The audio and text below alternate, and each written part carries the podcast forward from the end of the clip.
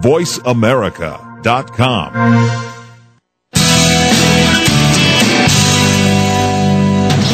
Welcome to Go Green Radio, brought to you by Covanta Energy. Reduce, reuse, recycle, rethink renewable energy and energy from waste. This program will help start you thinking about how to protect our world and its important resources. Now, here's the host for Go Green Radio, Jill Buck. Welcome to Go Green Radio, folks. As always, it's great to have you here with us, and happy Friday. I want to send a special shout out to all my tweets, all my fun followers on Twitter who always join us for Go Green Radio. We have a great show, as always, for you today, um, but I want to make sure that you know I want to hear from you as well. So if at any point you have a question, you have a comment that you want to interject, I want you to feel very comfortable doing that. The number to call in is one eight six six four seven two five seven eight eight. And so don't be shy. We've got a great guest today and a great topic to talk about. So at any time, we want your comments, we want your input. Um, you know, we've got so many challenges facing us today, and sometimes it feels like, wow, uh, it's an awful lot. But the fact is, just about every generation of Americans has had to deal with a lot of the problems that we face today. Uh, there have been other generations of Americans who've dealt with war, with poverty, unemployment, uh, political infighting and outfighting of all kinds. But we're really the first generation of Americans to face the kind of ecological challenges that threaten not just nature, you know, trees, spotted owls, but actually threaten the foundation of our, our economy and our way of life.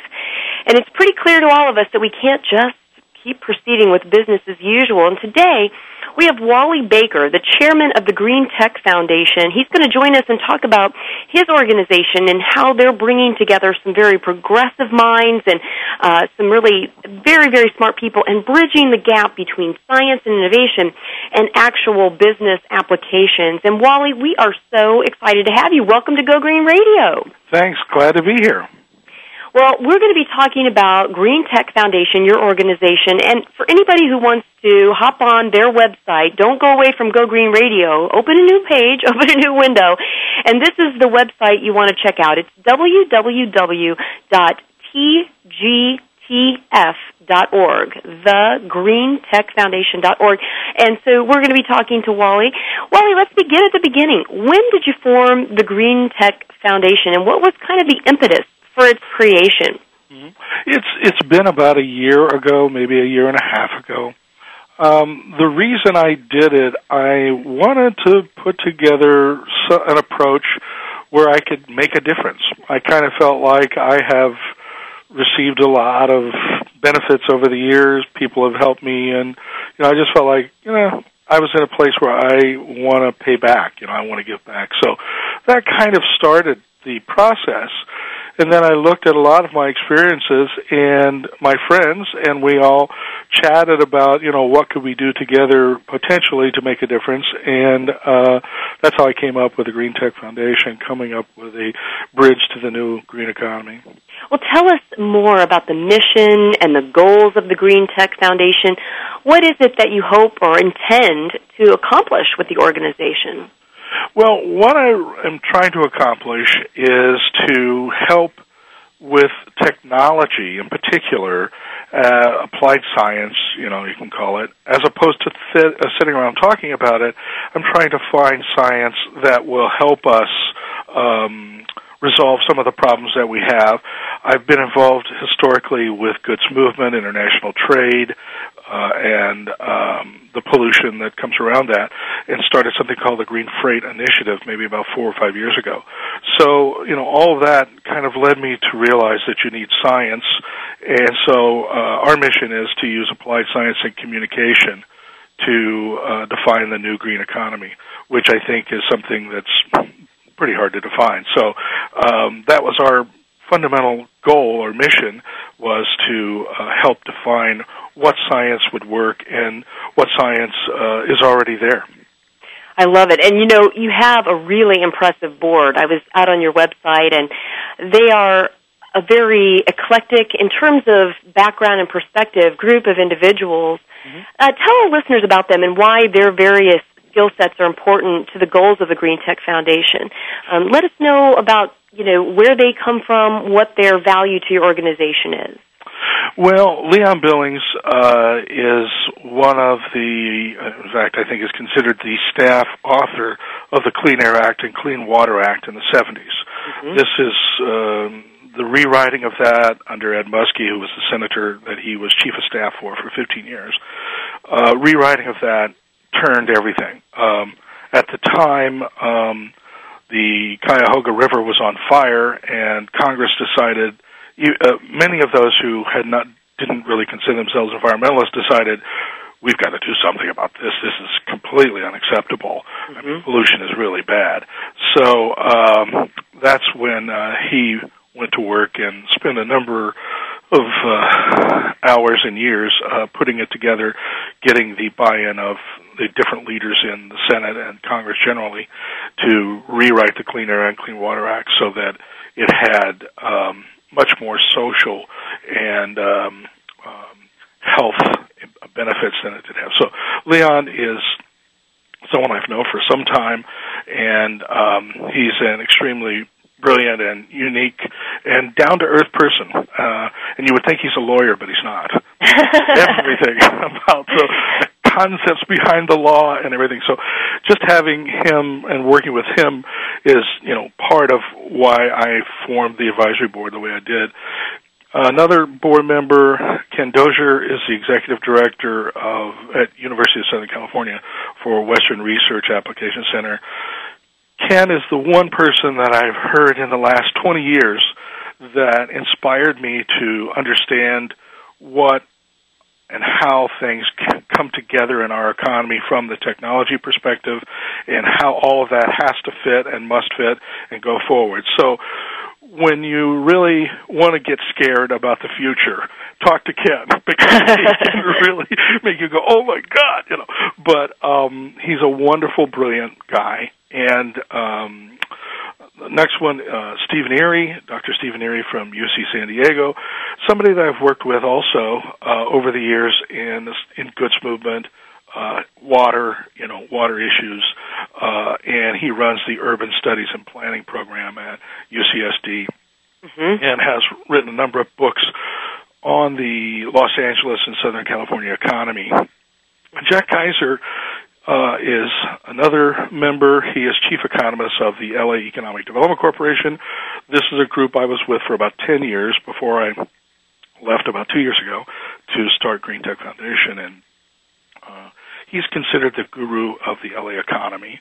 Mm-hmm. Um, we have breakfast every Saturday, so, you know, we stay in touch a lot. And these are all people that I've learned, you know, uh, can come together and make something happen. Peter Peyton is uh, secretary. Uh, I think he's now chair of the um, um, legislative group for the International Longshore and Warehouse Workers Union. Extremely bright guy, um, and sees the uh, and understands how technology fits into goods movement. And here in Southern California, I'm a bit local driven for the last year or so, but this movement of cargo is a huge, huge uh, air quality issue. And uh, he actually understands why we need to solve that problem and how we need to go about it.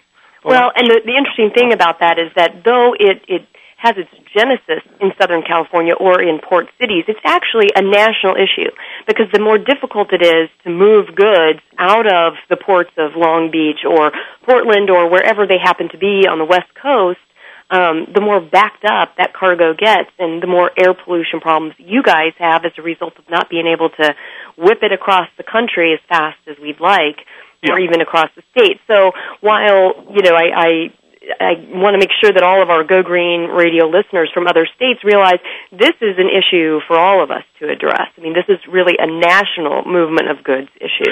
Well, and here's what I found in this, Jill, and you may see the similar kind of thing if you can isolate uh, sort of a mini economic sector, and you can go about that in a thoughtful way, um, you can you know facilitate change to prove certain things do and can work. Mm-hmm. Uh, and that can be applied to every port. But really, you can start off with trucks and trains and uh, equipment in that port, and then, then the ones that serve that port, and eventually you're going to every retail store. You know, the cargo going through LA and Long Beach represents about 40% of all the nation's imports and exports.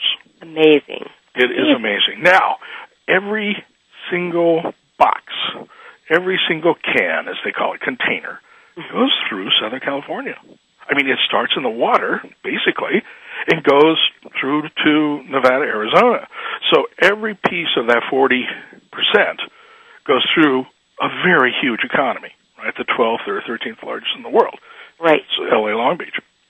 Right, and and so folks that are listening in Cleveland or Missouri, when you're going to a retail outlet and buying certain goods that have come from our port cities in California, you understand that you know this the air quality issues and the movement of good issues, which certainly have an impact on the environment in Southern California. Um, the way that we move those goods to you via either truck, train, or what have you affects the air quality and, and environmental quality elsewhere. You know, on your website, Wally, you have a statement that I want to highlight because I really find it interesting, and I'd like for you to expound on this statement for our listeners. You say, the Green Tech Foundation will work to fulfill the promise of technology and explain the message of the new green economy. I want to start with the phrase, the promise of technology. What is the promise of technology, Wally? Well, technology uh, is the thing that has improved our air. Uh, and it's improved our water. Improved our lives. absolutely, absolutely. And of course, we many times, I personally like to associate it with the iPhone, you know, or the BlackBerry, but that's really not what I'm talking about. I mean, that's improved, and the internet, those have improved our lives and our knowledge, but much more so, there's three kinds of technologies, okay? There is the technologies we have now and we know about there's the technologies that we've really kind of created. They've come out of research and development, or they're in research and development. We know they're going to happen, but they haven't gotten into the marketplace. Then there's technology to solve problems uh, that we can't, we don't have. We know we have this problem, but we can't solve it with a technology just yet. I the see. third so paradigm is the hardest thing to deal with, but it turns out to be where the big money is. Let me give you a good example. This is what turned me onto this. You know what, Wally? We're going to talk about that right after the break. We've got to go to a commercial break in just a moment, but this is the perfect thing to talk about. And I know that our Go Green Radio listeners are going to want to hear about this example that you've got. Folks, don't go away. There's much more with Wally Baker right after these commercial breaks. Right back in a moment with more Go Green Radio.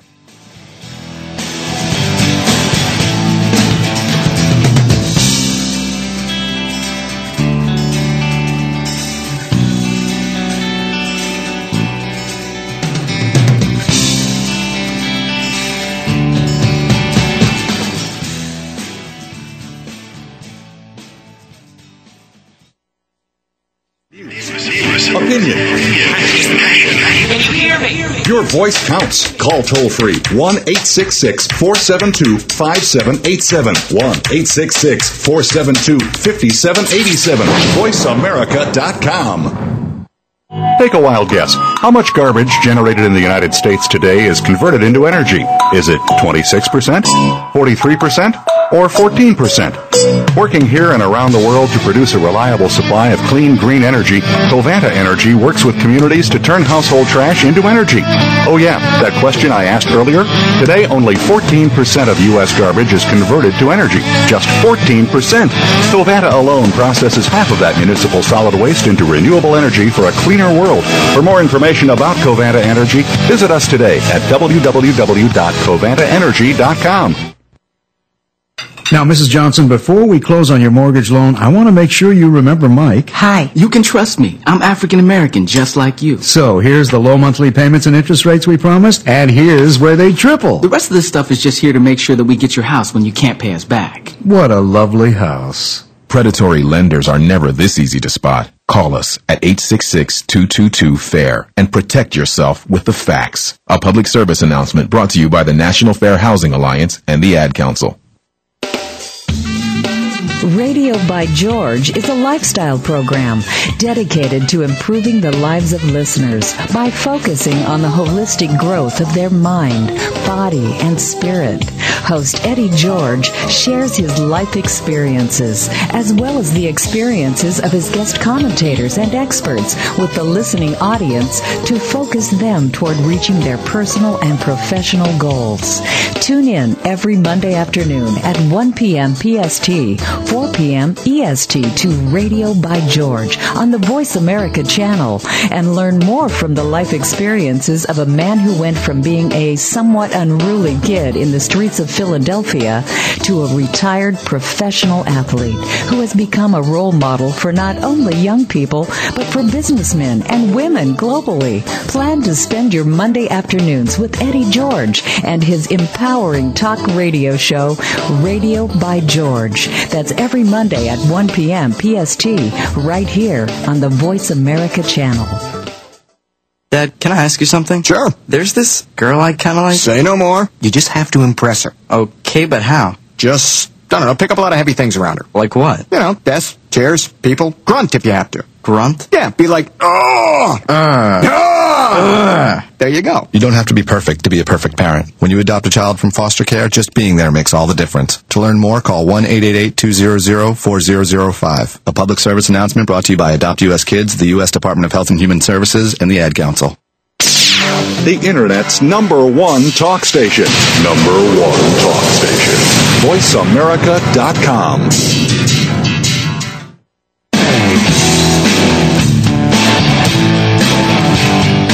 You're listening to Go Green Radio with your host, Jill Buck. Jill would love to hear your comments or questions on today's show, so call us toll free at 1 866 472 5788. That's 1 866 472 5788.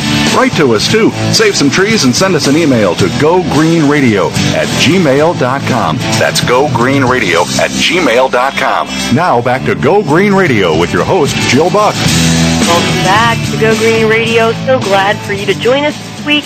We have a really special guest that is covering a topic that, frankly, we haven't covered really in depth on Go Green Radio thus far, and that is bridging the gap between technology, either technology that does exist or technology that is yet to be discovered, and the solution to some of the problems that we have that we're seeing around us in the environment today. We're fortunate to be joined by Wally Baker, who is the chairman of the Green Tech Foundation. If you want to be looking at his website while we're talking with him today, go to www.tgtf.org. Wally, thanks so much for joining us on Go Green Radio. We're so glad you're here. Great. Thanks for having me, Jill. Well, you know, right before the break, you were getting ready to tell us about, you, you mentioned three types of technology, and you were getting ready to talk about the third type of technology that's out there, and that is the technology that has yet to be discovered or yet to be honed. Um, and, and you were going to tell us a story. Pick us up right where we left off, Wally. Well, when when they wrote rewrote, we always have had a Clean Air Act, by the way, but Mm-hmm. in the '70s it, it became very obvious that the ones we had just didn't work. So when they rewrote that uh, Clean Air Act, uh, no member of Congress could be told, if we do this, here's what we're going to do that will solve this problem. There was no technology, really, to or, or solution that they knew of right then and there. If we do this, everything will go great. They because that's much like the Kyoto Protocol right now. A lot of folks Yeah, say there's- there's no technology to, to meet those. Exactly. But here's what was fascinating to me, uh, and this is where you know, the crux of this thing comes from. Leon and I were talking about this, and I said, "Well, you're telling me Republicans and Democrats, you know, Easterners, Westerners, coastal, inland people, all those members basically got behind this act, and they didn't have a solution." He said, "Right, that's exactly right." He said, "But we did use a solution." as this is something that, you know, this is potentially a solution. And he said, and we used to privately giggle among ourselves that what a joke this is, but it's the best example we could come up with. And that one maybe not a joke, but this is like nobody's going to believe this. It was something called the catalytic converter, and they thought, what a goofy, crazy idea. Here's why. every gas station is going to have to change their tank because it can only use unleaded gasoline, which we don't even make. but of course, right? the standard and it's now. Gotta be a separate tank. It's got to be unleaded, and we can put one of these on every car manufactured. You know how hard it is to work with the automotive industry just to change a mirror on a car. I mean, you know. Mm-hmm. So he said, we all said this. Well, you know, the catalytic converter is a good example of technology. Ha ha ha. But you know, frankly, it's going to be something else. He said, of all the innovations in the whole world that have ever been created, the catalytic converter probably turns out to be the most amazing. And it's done more to improve our air than any single technology. And he said, but at the time, we looked at it and we knew it was the only thing we could point to, the only thing that was out there that we could point to. So um, it just shows you how unforeseeable the uh, solutions sometimes are but you have to also have the faith and you also have to have pretty good direction and principles to solve the problem. So uh, that whole scenario that, that's behind that kind of typifies what we know exists, what is soon to exist, and what doesn't we don't think exists. And sometimes it's just our thinking uh, that can solve a problem with technology. And the reason technology is so important is it tends it it has the cost effectiveness. It has it plays into the science. And science is totally what drives the Clean Air Act and Clean Water Act uh, in terms and you can say, you know, you, there's certain sciences you don't agree with, but it is a it is a uh, process and it is a policy based on science. Well, and I like talking about this type of science, like problem solving science. Sometimes when we talk about the science uh, that that people will refer to um, when they're talking about global warming and things like that, um, it, it's it's not solutions based. It's kind of fearful for a lot of folks. Um, and and while some people are uh, you know motivated by fear, a lot of people aren't. So I think that what you're talking about is really exciting, it's motivating, it brings out the best in us that, hey, yes, we can solve the problems Mm-hmm. that we're seeing around us. And I think that's a perfect segue into what I'd like to ask you next. You, you talk about this green economy. Mm-hmm. What is that? Tell us what your your vision of the green economy is. Well, to me, you can you can base your economy on like in California, for example. Cities really base a lot of their economy on retail sales because they get a piece of the sales tax. So, in terms of that, they really sales tax drives and retail and commerce in their city drives them to uh, bring business there, to grow, and then they have tax money to do all the goods and services that governments are supposed to do. Right. Um, so, uh, you know, when you look at that, uh, that is a way to approach the economy. I've talked to you know economists, and of course I have a few that I know from working at the LA Economic Development Corp. But uh, I said to them early on, "Can you do an economy based on green?" And they said, "Absolutely." And uh, what is it that's the challenge? I mean, what is it that we really need to work at? And their bottom line was, we need to be able to track data and we mm-hmm. don't have any data. So when you ask the question, what is a green economy? You know, one answer is that's a great question because we need to answer that. Are the people, all the people that work at Southern California Edison, green workers? Are just the ones who work in renewable energy? Are the ones who work in a nuclear power plant at Edison green employees? So we don't have any way, really. If somebody says we're going to grow the green jobs, I immediately think, well, that's a nice concept. Where's your numbers? Because we don't have the data. Now, we don't keep in our normal economy. The federal government and state government have cut back and cut back and cut back on the data that they keep. So this is going to make forecasting and those kinds of things very, very difficult. So when you say we're going to grow the green economy in, in California, totally agree with that, and that can be done. But in many ways, we don't have the tools because we can't even today say how many green jobs did we grow in the last 10 years with any certainty.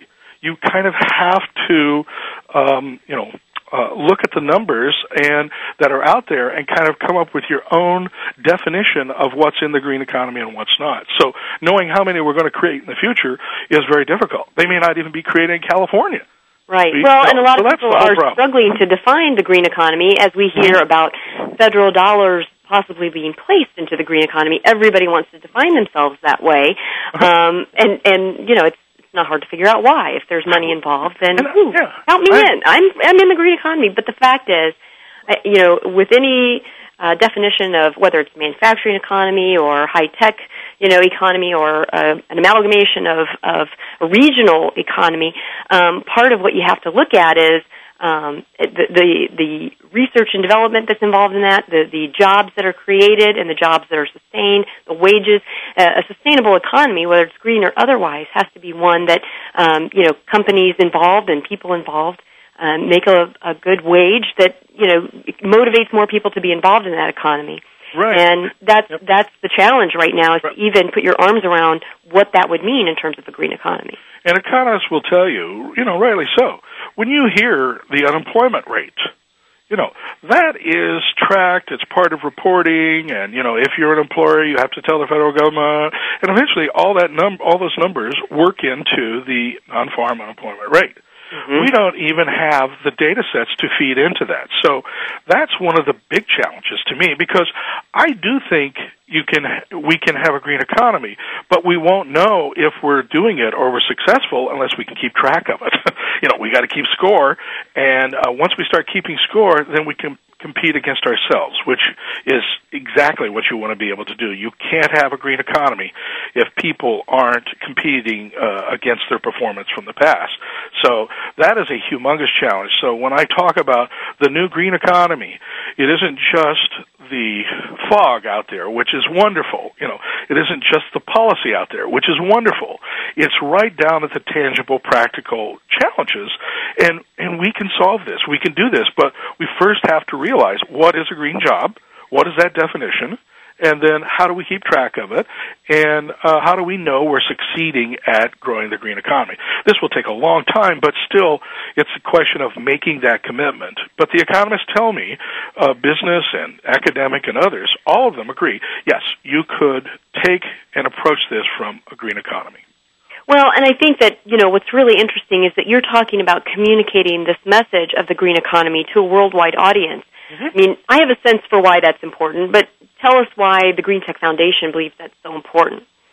Well, honestly, if we sat down and did an exercise and said, um, what should our goal and mission be in terms of dealing with the environment, and we decided it was greenhouse gas, that would be something we want to do. Um, we've got to really uh, look hard at how we approach that, and um, uh, uh, we'd probably be better off trying to help China solve its problem than we are helping ourselves solve our own at this point with greenhouse. Well, let's talk about that more because I'm actually heading over to China soon. We'll talk about that more after the break. Folks, don't go away. We'll be right back with more Go Green Radio in just a few.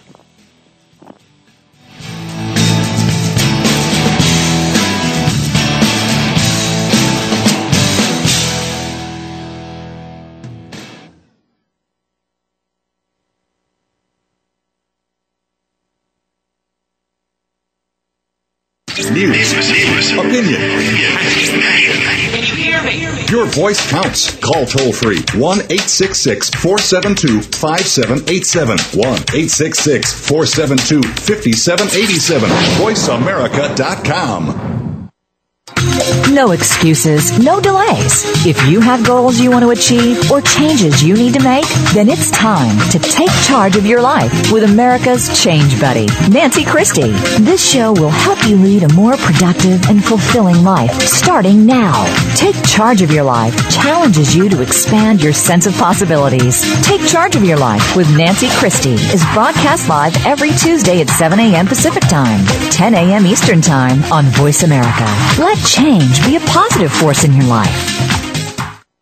Take a wild guess. How much garbage generated in the United States today is converted into energy? Is it 26%, 43%, or 14%? Working here and around the world to produce a reliable supply of clean, green energy, Covanta Energy works with communities to turn household trash into energy. Oh yeah, that question I asked earlier? Today, only 14% of U.S. garbage is converted to energy. Just 14%. Covanta alone processes half of that municipal solid waste into renewable energy for a cleaner world. For more information about Covanta Energy, visit us today at www.covantaenergy.com. Stimulating talk. Gets those synapses in the brain firing really fast. All the time. The number one internet talk station where your opinion counts. VoiceAmerica.com.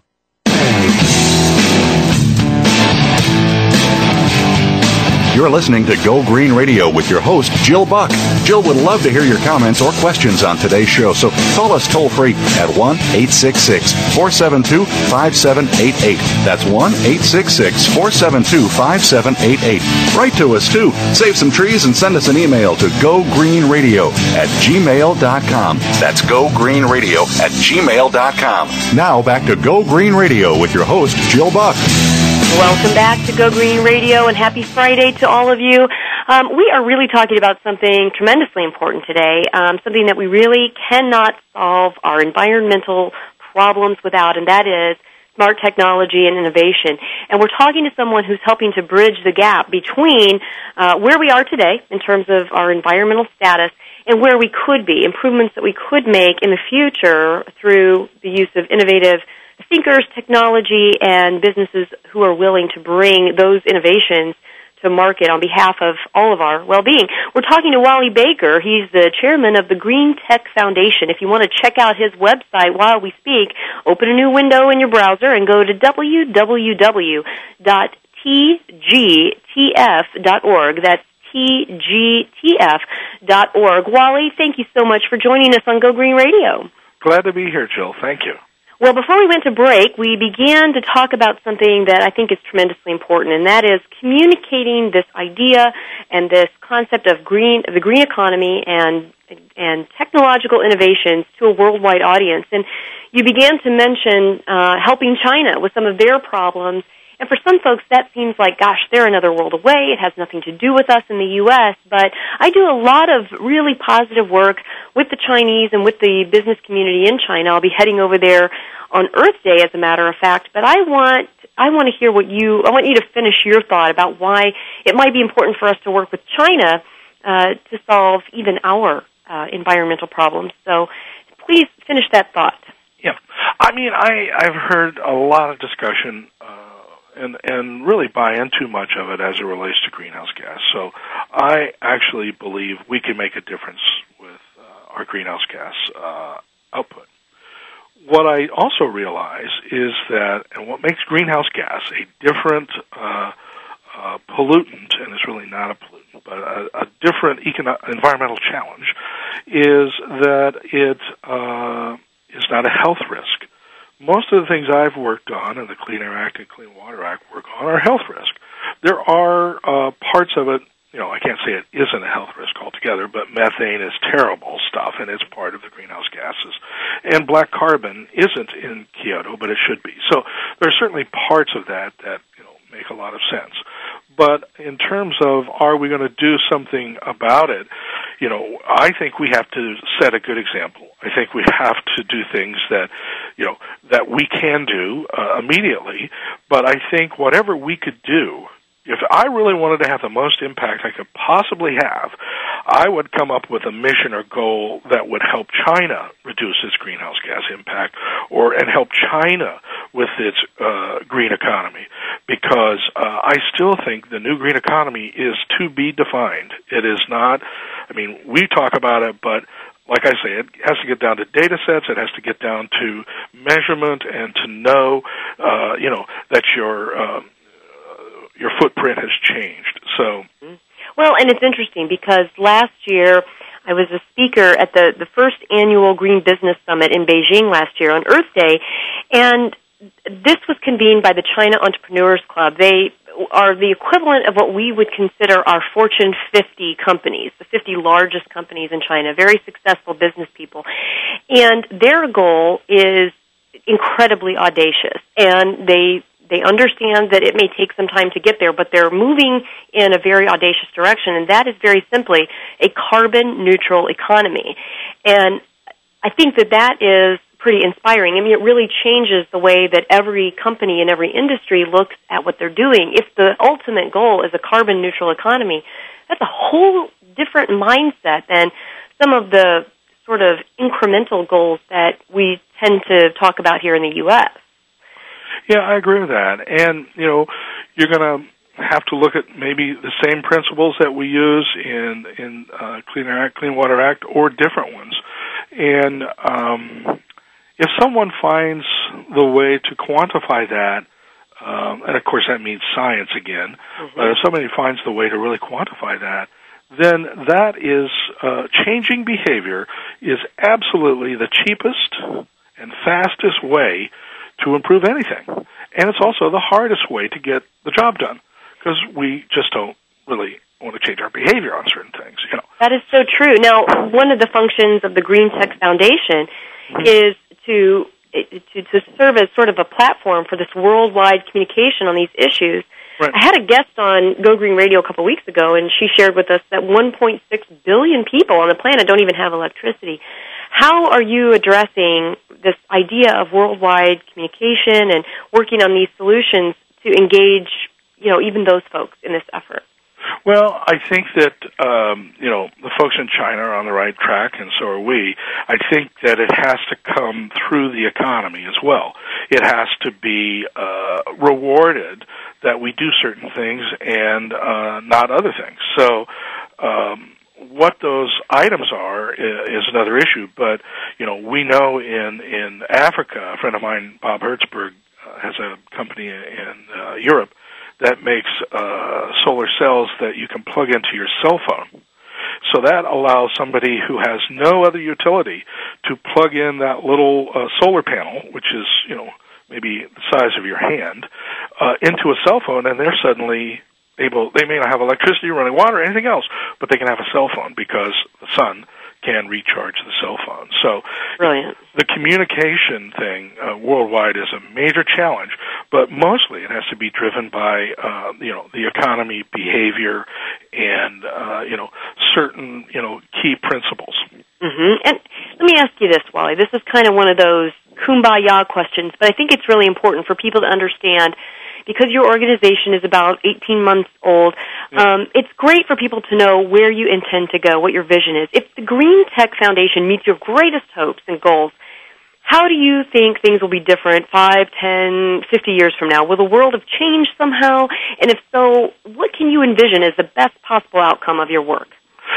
Uh, I say that environmentalism has gone through two phases, and we're in the third phase. I think the first phase was personality driven, you know, Ansel Adams, that kind of thing. Uh, the second phase has been staff driven. That's where you have the environmental organizations who do the staffing of the issue, uh, you know, and there's uh, it's basically the Clean Air Act has been driven by different staffs. We don't have to think about it. People are telling us what's right, what's wrong, what's good, what's bad. What has happened in the last few years in greenhouse gas has been the thing that does this. I think we're going into a consumer driven uh, environmentalism, which is very different. Uh, uh, and technology allows us to do our own staff work.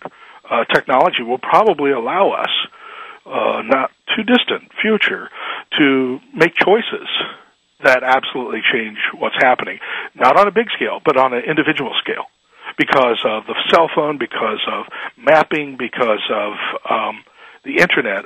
All of those communication uh, pieces put together will allow us to make different choices as we're making choices and uh, that is basically consumer-driven environmentalism. And I think that in the future is where we're going. There are going to be a lot of organizations who won't like that. They'll want to stay as staff-driven, and there'll be a lot of people that might not like that. They want to stay personality-driven. But basically, I think we're heading toward a consumer-driven environmentalism. Well, and I think that for a lot of the folks that I talk to all the time on Twitter, my green mommy bloggers out there, I would say that they probably believe we're already there because they talk about the power of the big green purse, uh, particularly when it comes to consumer goods, household goods. Um, there's already a movement out there um, in terms of you know a lot of women who make 80% of household purchases moving towards greener, more healthy products for their family and their home, and and beginning to change even what's on the shelves Right. as we speak. And I think that it, it, it's it's kind of funny in a way that you know government and and bigger businesses in some ways are behind the power curve on on the green mommy bloggers and the and the green mommy purses. You know, I think that, that there's nothing like a, a mom who's protecting her cubs to kind of lead the charge in what's good and what's healthy. So, you know, when people go out to your website, if they like what they see, how can they get involved in what the Green Tech Foundation is doing? Well, and the green, we're we're basically uh, a little think tank.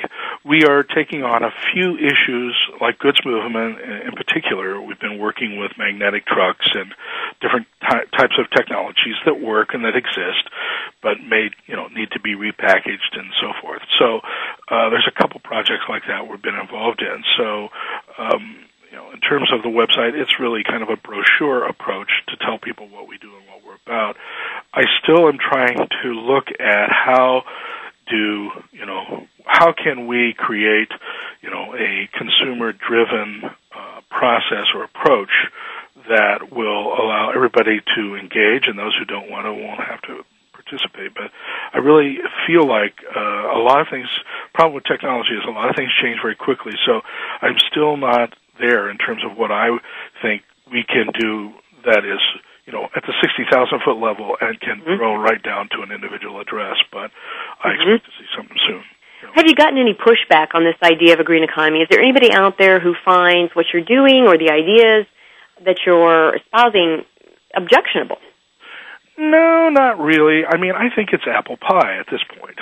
So that's good. I, in fact, I think the danger is that we just, you know, accept and assume everything. I think, you know, we have to kind of always examine stuff, but I'm not really getting any pushback. The economists get it too. I think the pushback you get is whether we can really track it, whether we really know it, whether it really exists, you know. Well, I love this idea that you have on your website about connecting the green dots. And we've got a couple of minutes before we go to break. Please explain this idea to our audience. What is this idea of connecting the green dots? Well, the idea is this. Everybody, you know, we talk a lot about creating things that are going to solve our problems, and that is a good exercise. That's a good thing. In other words, we talk a lot about creating new dots, new green dots, and that's okay. But my belief is, right now, if we just connect the green dots we already have, we can make a tremendous difference. Example, energy conservation. Absolutely. The fastest, most thorough, and complete way to address greenhouse gases. Reduction. And that's through uh, just not using it. And it saves you money, and it's good for the environment, and you, uh, you know, uh, don't waste as much either. I mean, there's a whole bunch of benefits, but Absolutely. fundamental idea is that to do that, you need to connect the green dots. You don't need to create a new dot. You just need to take what we already have, put it together. Make it work. I love it. We'll, we'll be back, back with more Go Green Radio, folks. Please don't go away. More with Wally Baker when we return.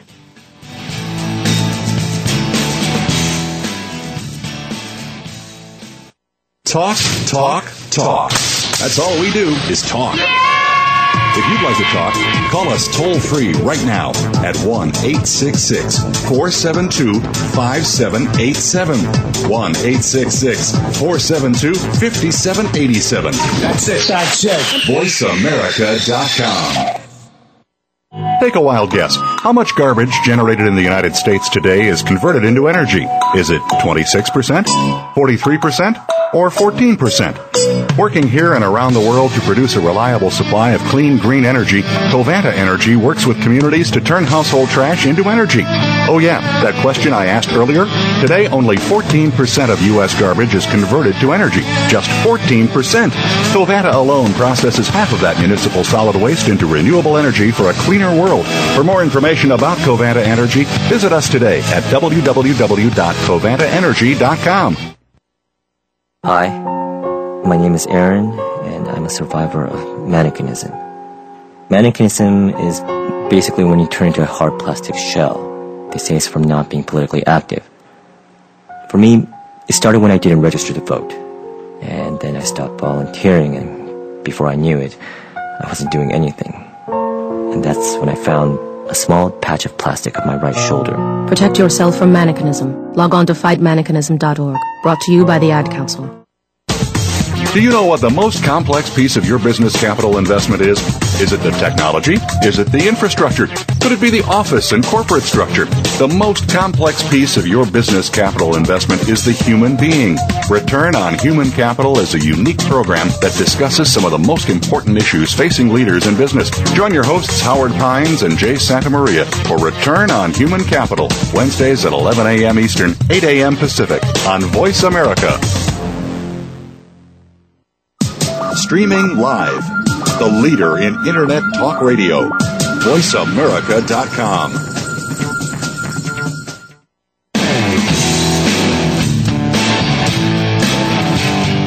You're listening to Go Green Radio with your host, Jill Buck.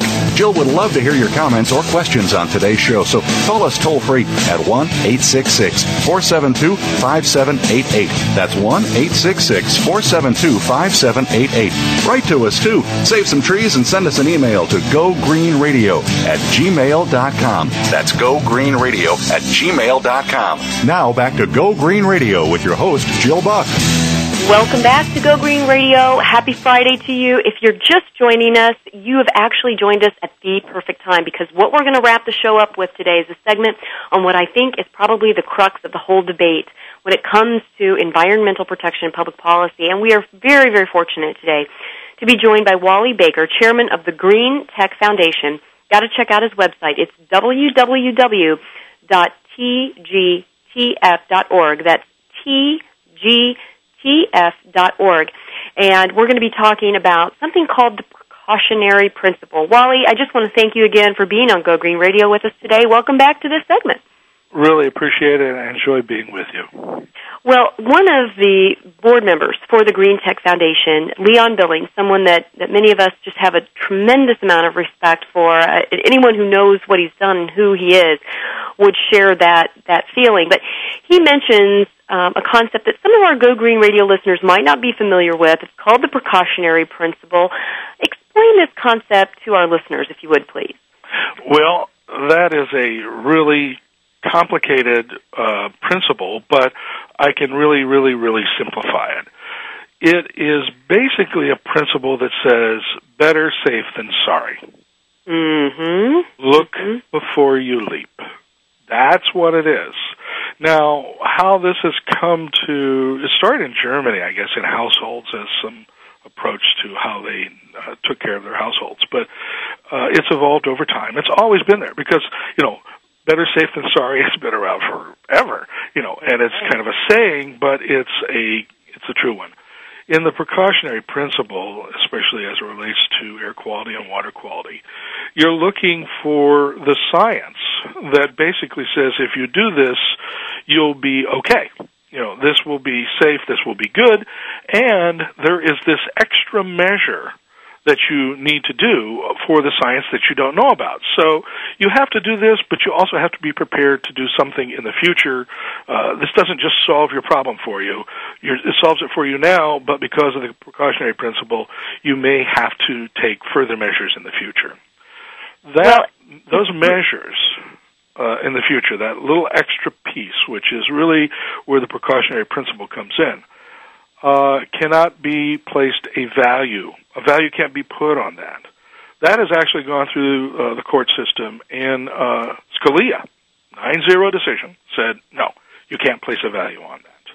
That little piece of additional uh, uh, safety is okay, it's required, and you can't trade that off. And a good example of this is our friends, the smelt in the Delta. Mm-hmm. And, uh, you know, this is the total debate between economic and environmental. And the real legal answer is that the economics of of one species or another is not you can't place a dollar value on that. And that's, that's where, where all get, the arguments rise. yeah, well, but that's where you get the uh, endangered species are like that uh, you can say, "Oh my God, they're going to shut down this." Oh, it's okay. We can't place a monetary value on that. We're better safe than sorry. Mm-hmm. And and that's the crux of it. And I would say that's where all the debate always comes back to whether you buy better safe than sorry, and the courts have all upheld that. In fact, uh, you only use science, and if you find uh, science down the road that would disprove the other science, then you can. It has to be pretty darn conclusive to to change that, and that burden is on the person who's trying to change it. It's not on the people or the or, or the policy that was better safe than sorry. Well, and there's a couple of different applications to the precautionary mm-hmm. principle. Um, one being that for manufacturers who are bringing a new product to the marketplace, if they're required to follow the precautionary principle, then they would have to demonstrate that their product is safe and will do no harm to the public. Um, which is a little bit of the reverse of what we see sometimes in the U.S., where it the onus is on the consumer to prove that a product has caused harm, like BPA and baby bottles and that sort of thing. Um, you see sort of a grassroots uh, pushback on certain products. Well, but, but you see, that's that's that's where the science comes in. Right. When they created that product, it was based on science because we wouldn't allow it to come in the marketplace. Over time, other science has evolved to disprove, like baby bottles, disprove, hey, that's not true. Right. We can have a little bit of debate about whether we buy the new science or not, but that's when these things can get reversed. It's because other sciences, other, you know, other knowledge comes along and shoots you down in, in what you thought you had done as a product as a precautionary principle. Well, and the interesting thing is that um, you know it's one thing when you talk about it in a in a product and a manufacturing process. Very different when you talk about it when you're talking about public policy because as you and I both know, a lot of you know elected officials at every level uh, hang their hat on all the policies and all the legislation or ordinances they're able to write and tell their voters, this is why you should reelect me because I did all these great policy pieces. And just this week I had a conversation with someone that you might call a policy wonk, and actually that's not an insult to true policy wonks. They aren't offended by that.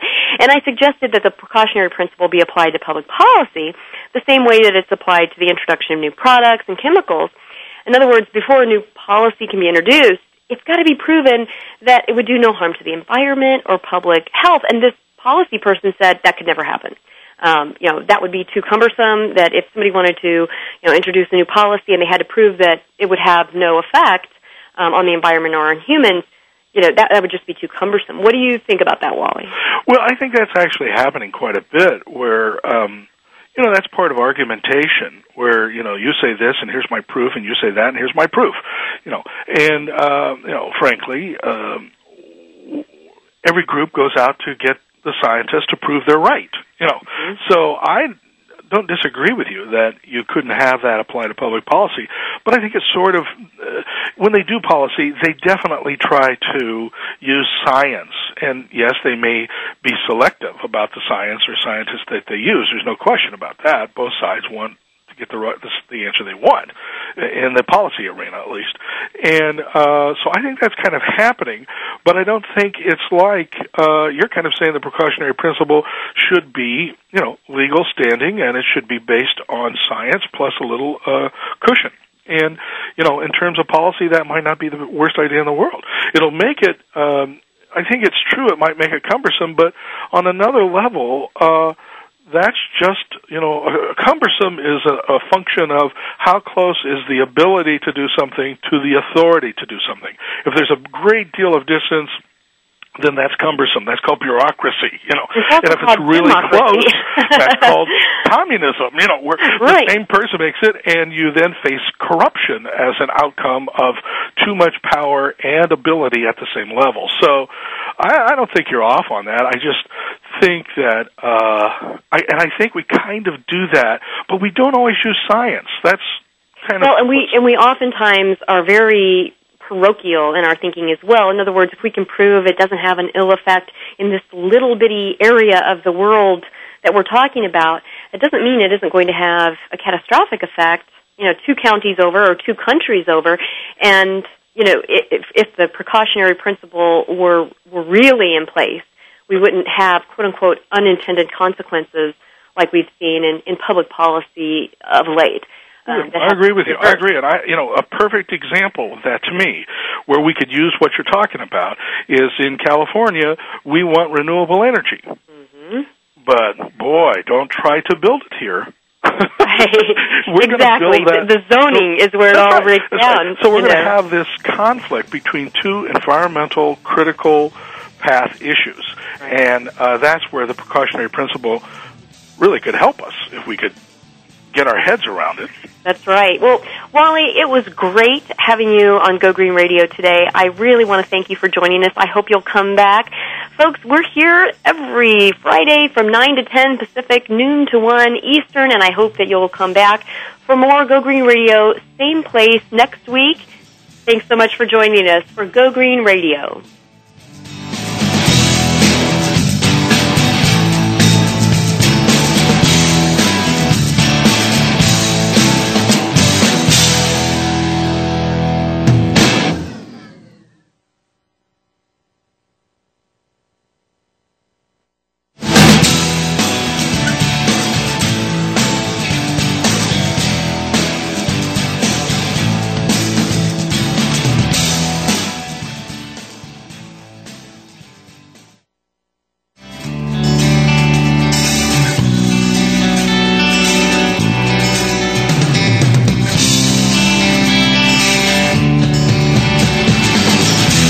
You get some terrific ideas from today's show? Please join us for more next Friday at 9 a.m. Pacific Time, noon Eastern Time. It's Go Green Radio with Jill Buck here on Voice America. Go Green Radio is proudly sponsored by Covanta Energy, a leader in providing renewable energy solutions for a cleaner world. Visit www.covantaenergy.com for more information. We'll see you here next week.